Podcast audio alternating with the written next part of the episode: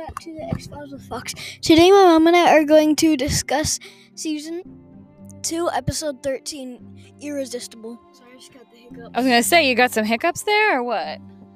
I do. Yeah. I'll pay you a thousand dollars right now if you can hiccup again. I'll try. No dice. Oh, I just oh, hiccuped. you just hiccuped. You owe me a thousand dollars. Can I? Will you accept a check? Sure.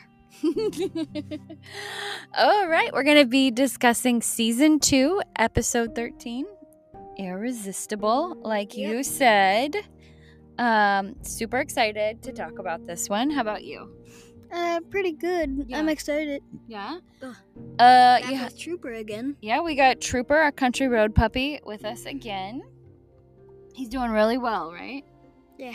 He's taking a little nap in your lap. Yeah. Yeah. Anything else you want to get into, or just want to dive right in? Then, yeah, let's, let's dive back in. I'd like to talk some more about these hiccups, but we'll move past You it for still owe me like four thousand dollars Yeah, you now. hiccuped like four times. Oh, five thousand. Five thousand dollars. Okay. Um, you want me to take the first part since you got the hiccups?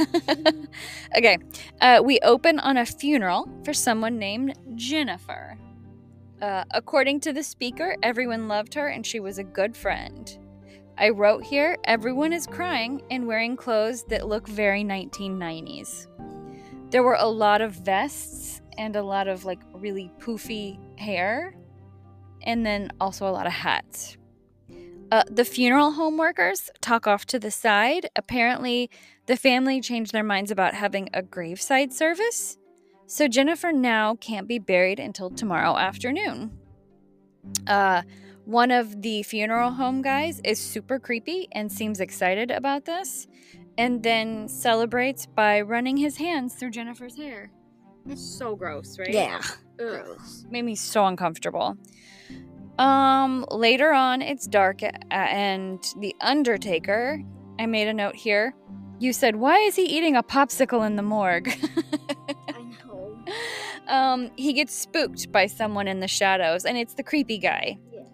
Uh, he he says, "What are you doing in here?" And creepy guy says, "Like I've been working." Uh, but it looks like all he's been busy doing to me is giving Jennifer a haircut. Yep. And not a good haircut either, right? A real chop job. Yeah. Uh, there was blonde hair everywhere, and the mortician calls him a freak and fires him. Yep. Cue the theme song. Also, this is the first time I've ever gotten to do the opening. Oh, wow. You always do it. All right, how are those hiccups? Still happening? You owe me like twelve thousand bucks. Crap. Um, all right. Mulder and Scully are investigating a grave, a grave robbery in Minnesota, and the cemetery guy thinks it was done by aliens. Mulder surprisingly is not on the aliens to blame bandwagon. He says he saw humans do this often when he worked in violent crimes. Scully is horrified by by this. She's even more annoyed when Mulder admits he knew all along. It was it wasn't UFO and made her travel anyway. Turns out he has football tickets for them at the stadium. Sixteen thousand at the stadium nearby. Yep. uh, creepy funeral home guy is interviewing for a job, and he's being kind of trying to be charming, but I see through you, guy. Uh, he seems to know all the right things to say to get the job. Uh, meanwhile, Mulder and Scully had to miss that football game because there have been some more grave robberies.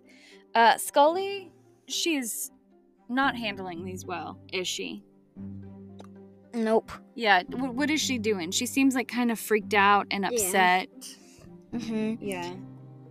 Um they so they're talking to the local cop fella and he tells them that Wait, hang on, sorry. I missed something. Okay, yeah. So, uh Scully is really upset by them. The bodies in the graves, they're talking to the local cop fella and he says the bodies in the graves have had their hair and their fingernails cut. Scully does not admit to Mulder that she's freaked out. She kind of keeps that a secret. And Yeah. she helps to put together a profile of the suspect. Mhm. A creepy funeral home guy's name is Pfaster. He he brings a friend home. Don't go to his apartment, girl. Heck no, don't go to his apartment, girl. He offers her to run her a bath, and I want to give myself a razor burn on my eyes and brain. he was so creepy. For some reason, he gets a call at that moment, that late at night, to tell him he got the job interviewed for.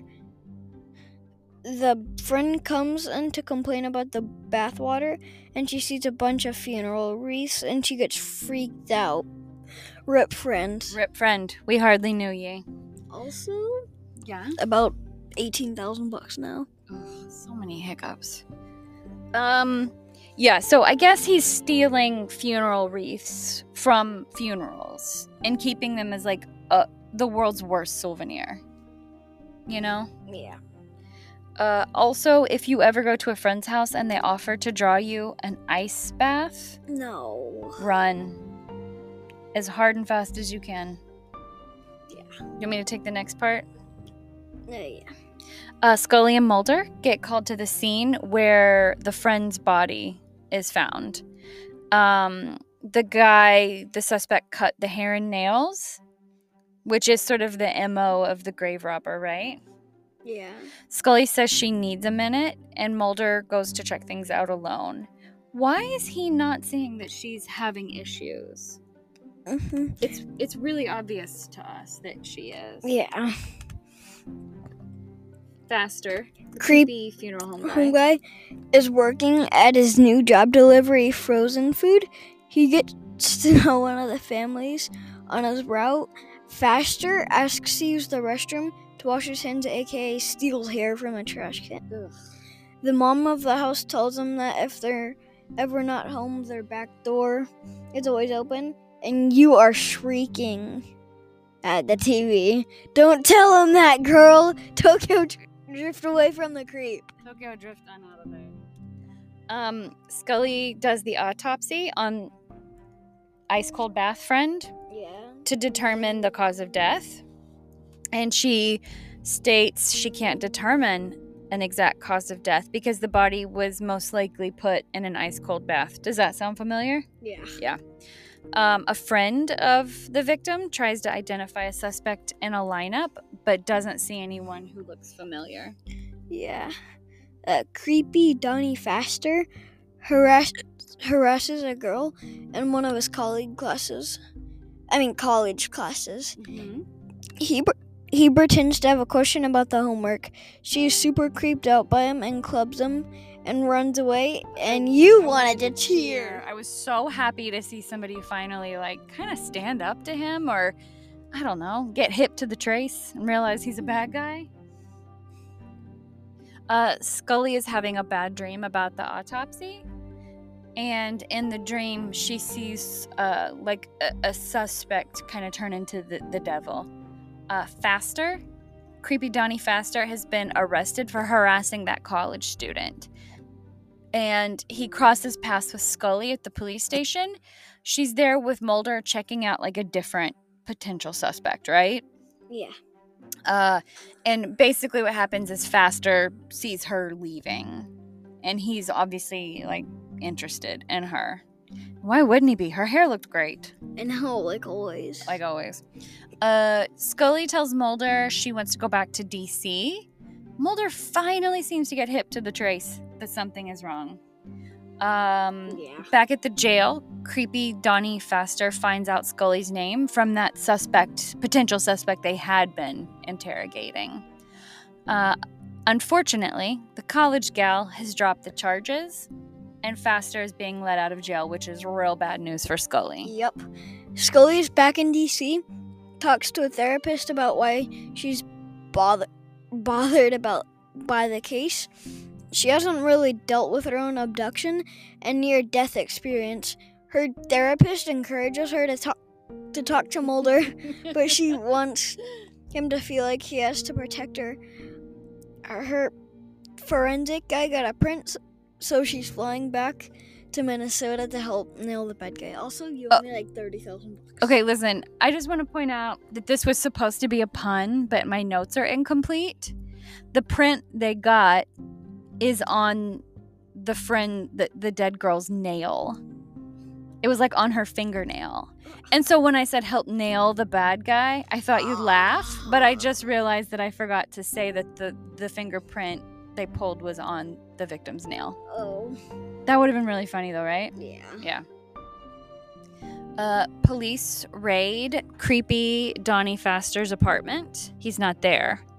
But you know what is there? Guess. A lot of creepy stolen funeral wreaths and a lot of cut human hair. Yeah. That's creepy. Uh, he's not home because he's following Scully, who has since landed back in Minnesota. Uh, he runs her off the road. By the way, the special effects in that scene were not great. They were kind of corny. Um, he kidnaps her. I made a note here. She needs to get a new hobby besides being kidnapped. Yeah. She's Uh, kidnapped a lot. Mulder examines the car she was in and he's determined to find her. And I made another note that said, She's kidnapped so often, he really has this system down. um, in the meantime, she's tied up in a closet while creepy Donnie Pfaster runs a nice icy cold bath for her. Ah. this is awful. Mulder's holding down the fart. What? It literally says fart, not fort. not the. And Mulder's holding down the This fart at, episode is a mess. at police headquarters. fart. Did you mean? Did you mean to type fort? I'm sure. Oh my gosh. Okay. We'll uh, do better next week. Mueller is Mueller's holding down the fart at police headquarters and is frustrated because they haven't found anything to help Scully yet. He also calls her pretty. Oh yeah, he was like, "Are you telling me no one saw a pretty woman being forced into or something like that? Somebody's car?" forced off the road. Okay. They Ugh. discover Pfaster's mom died last year, and out of desperation, they try to find out if if she had a car, theorizing that that could be the vehicle he borrowed to kidnap Scully. Yeah. Pfaster is loading is leading Scully right towards the Yeah. cold bath. Mm-hmm. and very kindly asks if she has normal hair or dry hair so he can be sure and wash it using the correct shampoo. Wow. Yeah. On the walk, she sees him turn into the same devil from her dreams, from her dream before. Scully says, "Oh heck no!" and runs away. He keeps calling her "girly girl," which you hated, He kept saying, "Where are you, girly girl?" And he was like, I'm "I," find you, girly girl. and he was like, "I know this house, girly girl." It was so ugh for me. What? uh, they struggle and both fall down the stairs. Mulder has found her. The house used to be owned by the dead mom, and he saves the day. Scully cries in his arms, and they have a nice moment. I really liked that. Um, so we should say that Mulder looked up, started digging for info on Pfaster's mom, and found her car and found her homeowner records, I guess, and went to go t- to her house out of desperation. And I really liked the moment when Scully cried in his arms and they hugged because they really haven't been like affectionate with each other. Even though we know they like each other a lot, and it was kind of like her admitting she was kind of struggling and him saying it was okay. Sometimes it's nice to just like admit you're having a moment and just be hugged, you know? Everybody needs that. This week, instead of a voiceover by Scully, We get one by Mulder, yeah, who talks about how ordinary Pfaster seemed and how ordinary his childhood was. It's not just the paranormal that can be scary. that's right. Um, let's see. Did did you have a revenge corner this week? Well, I guess they got revenge on Pfaster They for killing them. Yeah. Um, I have fun fact corner. Would you like to hear some? Yeah. This episode was originally titled Fascination. So, um, this is one of the few episodes of The X Files with absolutely no like paranormal or ghosty elements to it. It was very clear all along that the bad guy was just a guy with creepy habits. So, uh, the scene where Scully sees the bad guy morph into the devil, that was inspired by things people actually said about the serial killer Jeffrey Dahmer. So I thought that was pretty interesting. Like some of his victims were so like paralyzed or hypnotized or something by him that they actually saw things like him morph into the devil. So that's what that was inspired by.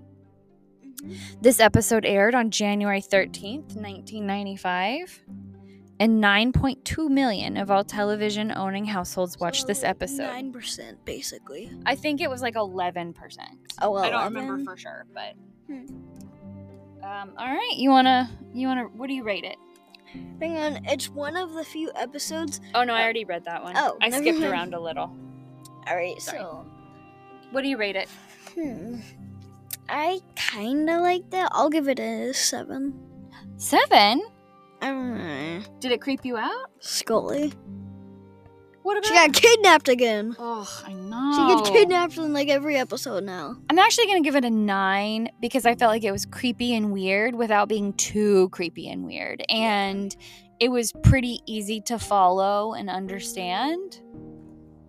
So I don't know. I'm going with a nine. I actually really liked it, and I didn't think I would. So that surprised hmm. me. Um, thanks for listening. Join us next time for season two, episode 14 Die Hand Die Verletzt.